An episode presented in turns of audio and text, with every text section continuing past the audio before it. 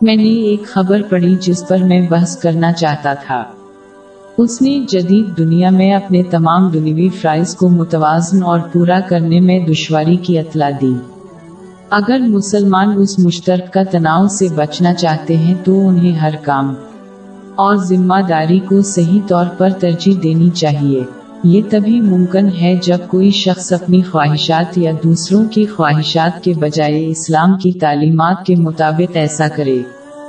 جب بھی کوئی اسلام میں تجویز کردہ ترجیحات کی فہرست کو دوبارہ ترتیب دیتا ہے تو یہ ہمیشہ مشکلات اور دباؤ کا باعث بنتا ہے۔ مثال کے طور پر، جب کوئی مادی دنیا میں اپنی ضرورتوں سے بڑھ کر کوشش کرتا ہے تو وہ اپنی دوسری ذمہ داریوں کو نظر انداز کرتا ہے۔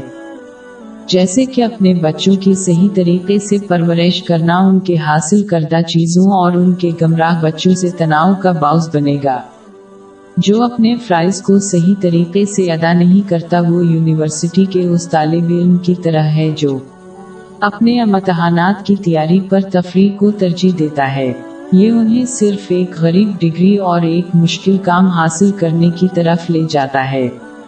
غلط طریقے سے ترجیح دینے کی وجہ سے انہوں نے یونیورسٹی میں چند سالوں کی تفریح کے لیے ایک اچھی نوکری کے ذریعے آسان زندگی ترک کر دی، جو طویل عرصے میں مشکل زندگی کا باعث بنتا ہے۔